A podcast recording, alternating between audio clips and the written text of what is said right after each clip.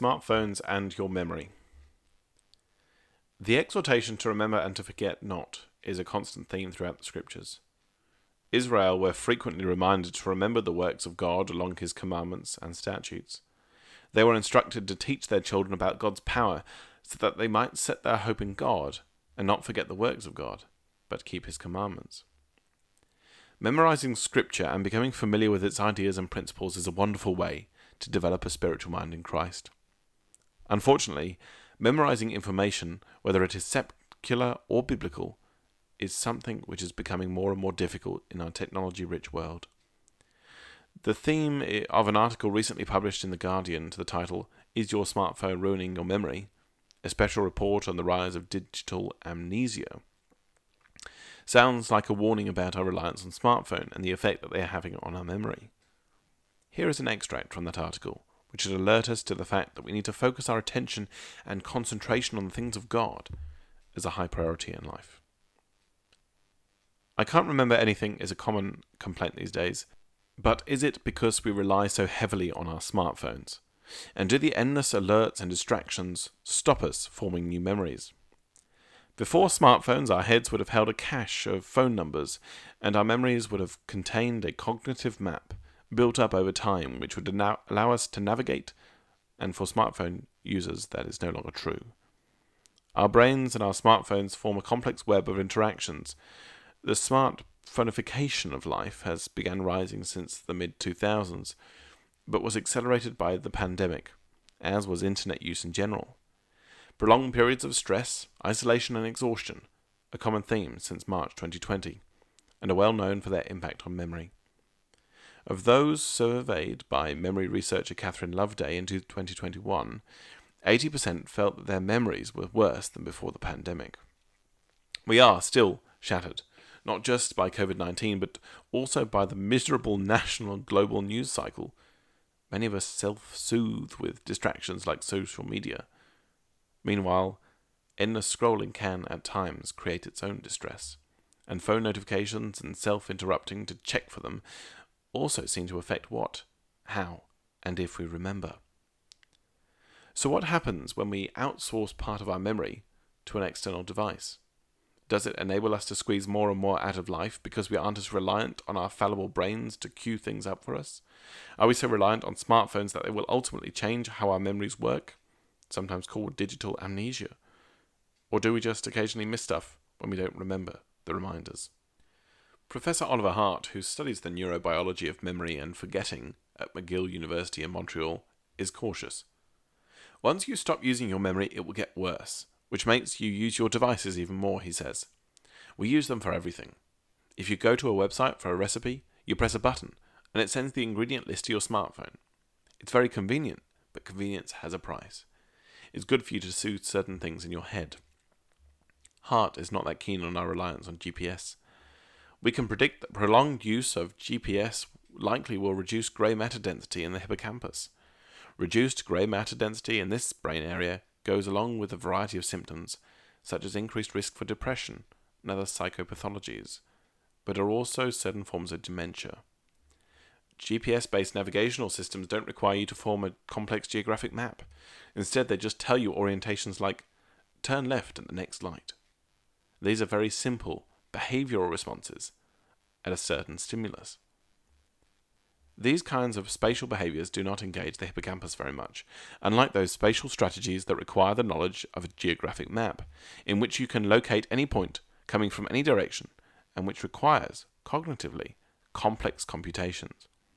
When exploring the spatial capacities of people who have been using GPS for a very long time, they show impairment in spatial memory abilities that require the hippocampus. Map reading is hard, and that's why we give it away to devices so easily.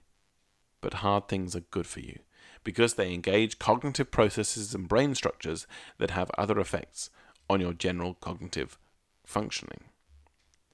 While smartphones can obviously open up whole new vistas of knowledge, they can also drag us away from the present moment, like a beautiful day, unexperienced because you're head down, WhatsApping.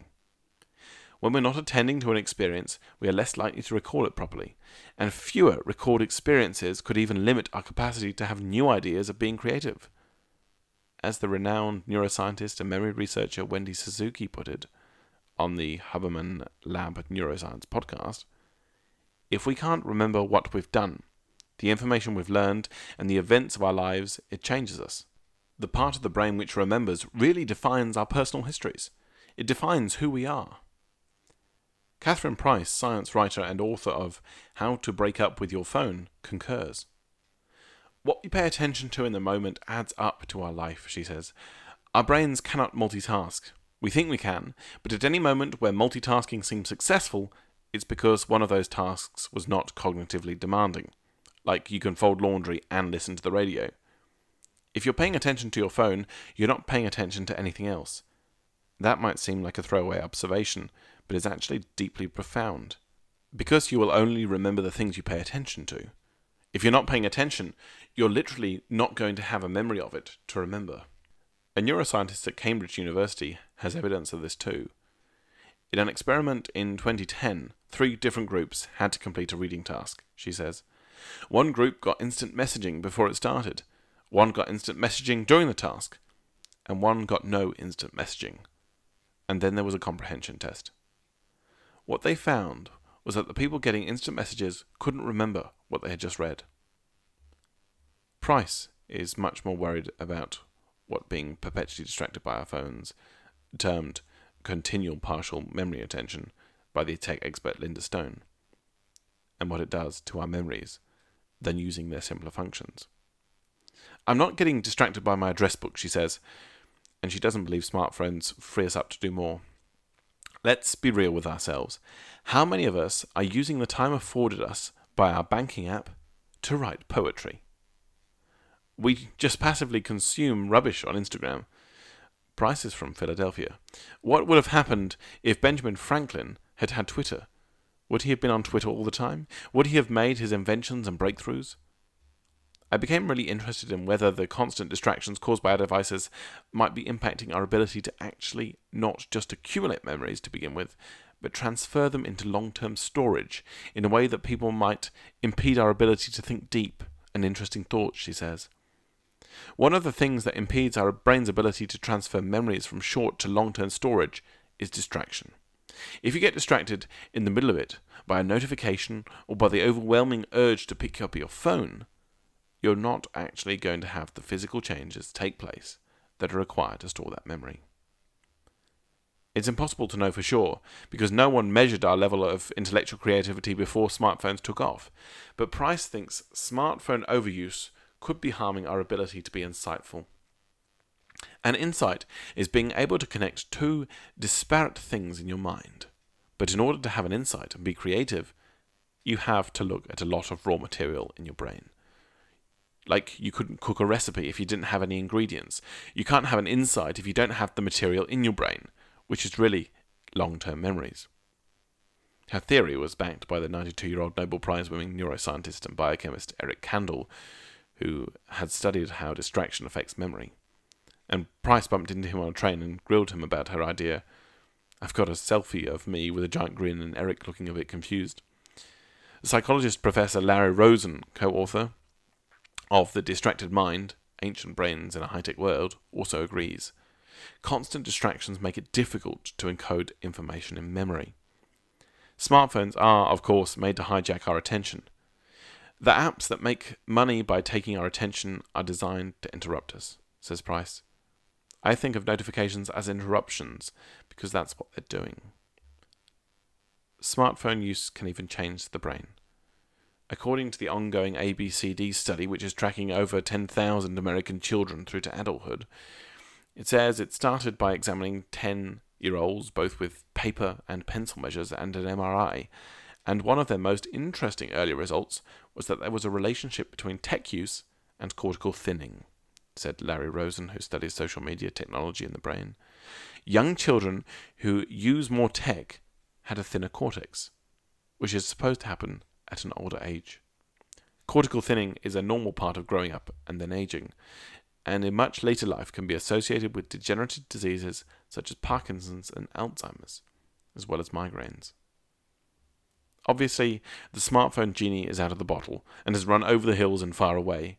We need our smartphones to access Offices attend events, pay for travel, to function as tickets, passes, credit cards, as well as for emails, calls, and messages. It's very hard not to have one. If we're worried about what they or the apps on them might be doing for our memories, what should we do? Rosen discusses a number of tactics in his book. My favorite are tech breaks, he says, where you start by doing whatever on your device for one minute and then set alarm for 15 minutes time. Silence your phone, place it upside down, but within your view as a stimulus to tell your brain that you will have another one minute tech break after the 15 minute alarm. Continue until you adapt to 15 minutes focus time and then increase to 20. If you can get to 60 minutes of focus time with short tech breaks before and after, that's a success. If you think your memory and focus have got worse and you're blaming things like your age, your job, or your kids, that might be true, but it's also very likely due to the way that you're interacting with your devices, says Price, who founded Screen Life Balance to help people manage their phone use.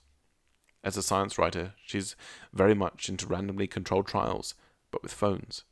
It's actually more of a qualitative question about personally how it's impacting you, and it's really easy to do your own experiment and see if it makes a difference.